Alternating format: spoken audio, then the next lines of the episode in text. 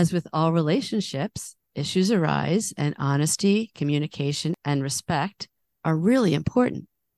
In every relationship style, partners have to discuss expectations, prioritize communication, mutual respect, and clear boundaries. Otherwise, they don't have basic trust in their relationships.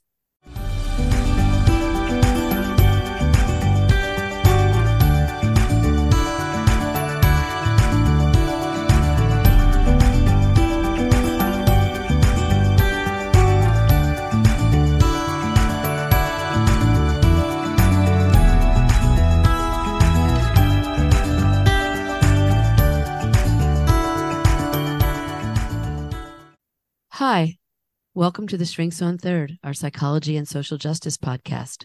I'm psychologist Cindy Ariel. And I'm psychologist Julie Mayer. Come on in. Julie, the topic of polyamory seems to be coming up a lot lately in our work and also in social media and other places. It definitely is, Cindy. How about we talk about that today? Okay. A lot of people are attracted to other people even when they're in a committed, loving relationship. Some people even fall in love with someone else while they're in a relationship and then feel torn between two people. It's true. But we have pretty strong ideas in our society that it's wrong to be attracted to more than one person or to be attracted to anyone else while we're in a committed relationship. People assume it means there's something wrong in the relationship or that infidelity is the next step. And there actually is a lot of that in our society. People cheat and sometimes get caught, and it can cause serious marital issues. It can. And we do have a pretty high divorce rate. Yes. So maybe monogamy isn't for everyone. This seems to be true for an increasing number of couples. Ethical non monogamy leans into the idea of being attracted to multiple people at once. It's about embracing that and navigating it in a respectful way. If you're in a monogamous relationship and you've agreed to be exclusive with your partner, then acting on a crush would be infidelity. It's not having the crush that's the problem, it's how you deal with it within your relationship.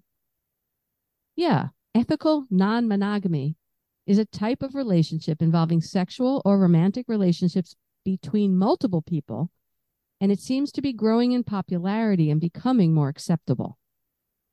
It's considered ethical because it involves everybody's informed consent rather than infidelity or forced relationships. All the partners know about each other and they agree to the boundaries of the relationships created by the partners in it.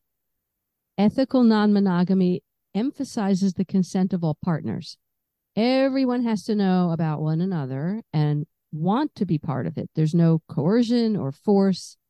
If there is, that would not be considered ethical. Right. Polyamory is an ethical non monogamous relationship style, which involves having intimate relationships with multiple people at the same time. A lot of people prefer monogamy, and it's definitely officially more accepted in society. But polyamorous relationships are increasingly common and they do seem to work for some people. Some people consider themselves polyflexible, which means they can accept either relationship lifestyle. Polyamorous relationships, like monogamous relationships, can be healthy and fulfilling, depending on the circumstances and the people in them. While there are more than two people, all of the people are committed to each other within the boundaries of the agreed upon relationship. When we talk about polyamory, we're not talking about polygamy. It's not the same thing. Polygamy involves being married to more than one person at a time. Polyamory doesn't necessarily involve marriage at all. Also, polygamy is illegal. There are a lot of different structures and boundaries people use in polyamorous relationships depending on what they're comfortable with.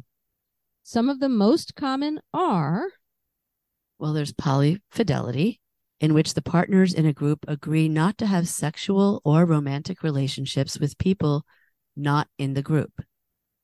Also, there's a triad or a thruple. Maybe you've heard that word, thruple, which involves three people who are all dating one another. And then there's a quad, which is similar to a triad or a thruple, but involves four people all dating each other. And then there's a V, which is a polyamorous relationship in which one person is dating two different people, but those two people are not dating each other. And a lot of polyamorous people don't have a specific structure. They just go with the flow as they meet new people, but they still let each of the people know about the others and they just figure it out as they go along. Can get complicated, I'm sure. Yeah.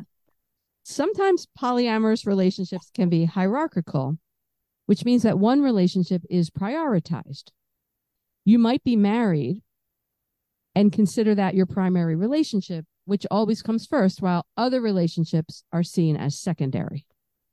Even in this scenario, everyone would have to agree on the hierarchy for it to be ethical. And as with monogamous relationships, polyamorous relationships can be healthy or unhealthy, happy or unhappy, complicated or not so complicated. Seems more people can make for more complication, but and really depends on people. Some individuals are very complicated. Yeah, that's true. Polyamory does have some unique challenges, though. For example, there's still a lot of stigma around relationships that aren't monogamous. So, lack of acceptance and negative messages from friends, family, and the community can impact your self esteem and your relationships. And we know that discrimination affects mental health. So, discrimination around sexual and relationship choices can also have a significant impact on mental health. And there are other challenges unique to polyamory, like time management and jealousy. Specifically, there is less time and more jealousy to go around. It's true with more people, yes. In polyamorous relationships, you don't just have your partner to be jealous of. There's also the partner of your partner, also called a metamor, or some of the other partners, which could be hard to deal with. Not everyone feels jealousy, and some polyamorous people don't feel jealousy about the other partners. In fact, they take joy in partners experiencing others. This is called compersion. But many still do feel jealousy, and this needs to be expressed and managed in a healthy way if you can. It's not a deal breaker if jealousy arises. As with all challenges, what matters is how you handle it. In some cases, jealousy might be a sign that you legitimately need more attention and affection from your partner. Every relationship needs time and attention. In a polyamorous one, there's more time and attention needed spread out over more people. Yeah. How do you make sure you spend quality time with every partner? It's a lot to figure out. And it sounds like you need a lot of emotional, mental, and physical energy. Yeah. Infidelity, abuse, and coercion also still can happen in ethically non monogamous relationship, just like they do in monogamous ones. Yeah. I mean, you can have jealousy in monogamous ones too, and abuse, and it's mm-hmm. not that different. It's just people. yeah. Sometimes people overstep boundaries and betray or deceive their partners. The agreed upon boundaries might be different in polyamory, but if they've overstepped, it's still an issue that can do serious harm to any relationship. Right. For example, if you and your partner agree not to date other people without telling one another first, and one of you violates that agreement, that's still a form of infidelity. Right, because there's lying going on. or if you're in a polycule, which is a group of polyamorous people that practices polyfidelity, which means not being sexual with people outside the group, but then you do go outside the group, that is an act of infidelity to everybody else in your polycule. Now you are not just unfaithful to one person, right. you're unfaithful to a group. Yep. As with all relationships, issues arise, and honesty, communication, and respect are really important. In every relationship style, partners have to discuss expectations, prioritize communication, mutual respect, and clear boundaries. Otherwise, they don't have basic trust in their relationships. Right. In ethical non monogamy, there are more partners in the mix of needs and feelings. One part of the stigma about polyamory is that sex might carry a greater risk to health because there are multiple partners, but this isn't necessarily true at all. Right. People who practice ethical non monogamy are more likely to practice sex with a condom, safe sex, than those who are unfaithful in monogamous relationships. An interesting fact. Yeah. Ethical non monogamy can look different to different people, just like monogamous relationships are specific to each unique couple. Right. What might work for one couple or group might not work for another. It is up to each partner to communicate their desires and limits, and partners need to figure out how to integrate everybody's needs. Polyamorous relationships can change as the group learns and grows together. These relationships, like any, can last as long as it continues to work for everyone involved. Some research shows that there's no difference in relationship quality and psychological well being between consensual non monogamous and monogamous partnerships. Partners in both types of relationship report similar levels of satisfaction, happiness, sexual frequency, and relationship longevity.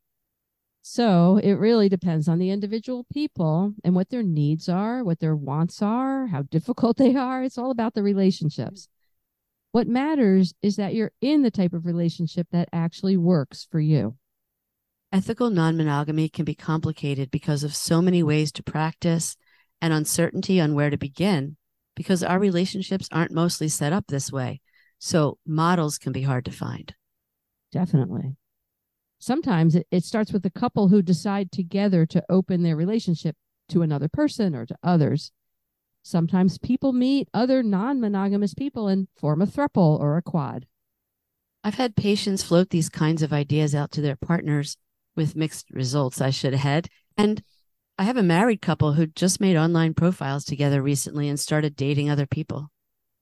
Yeah, I've had people bring that up too, as well as practice it. If you're already in a monogamous relationship but want to consider changing that, then you both have to be open to this major change and you have to commit to learning more about it as a couple. There are so many things to learn about ethical non monogamy, especially before committing to it. And we can't cover it all in one podcast. No, we can't. But for one thing, as you may have noticed throughout our podcast today, there's a lot of terminology specific to polyamory. New terms and concepts are constantly evolving. And there are lots of resources about polyamory, like books, podcasts, online forums that can be helpful to introduce you to the topic or take you further if you're feeling the pull or if you just want to learn more? The website at lovingmorenonprofit.org might be a good place to start for lots of information in a clear format.